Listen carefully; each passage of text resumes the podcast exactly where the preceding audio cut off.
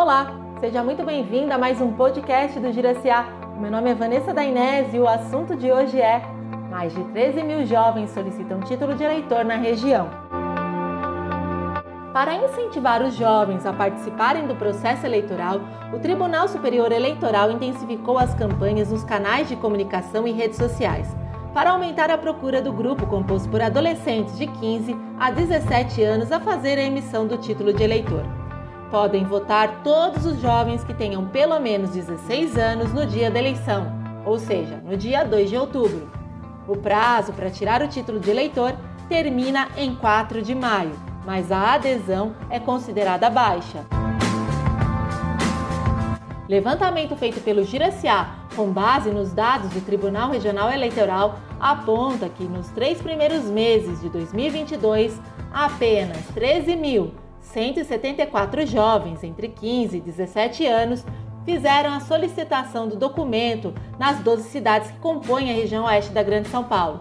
Se comparado ao período eleitoral de 2018, também durante o processo de eleição geral, o número de solicitações teve um aumento de 65%, quando houve a solicitação de 7.982 pedidos de título de eleitor.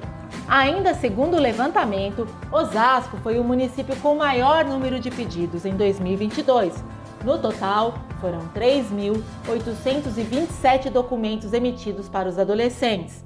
Na sequência, aparecem as cidades de Carapicuíba, com 1.975 emissões, e Barueri, com 1.870 solicitações, feitas até o dia 31 de março.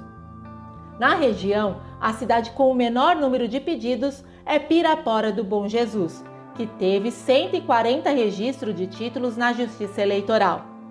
Os dados mostram ainda que as mulheres tiveram a maior adesão à campanha.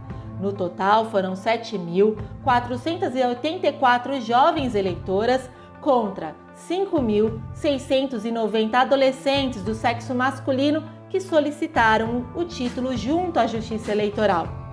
Esse quadro se repete em todos os municípios da região oeste da Grande São Paulo. Vale lembrar que o voto dos adolescentes 16 e 17 anos é facultativo, ou seja, não é obrigatório.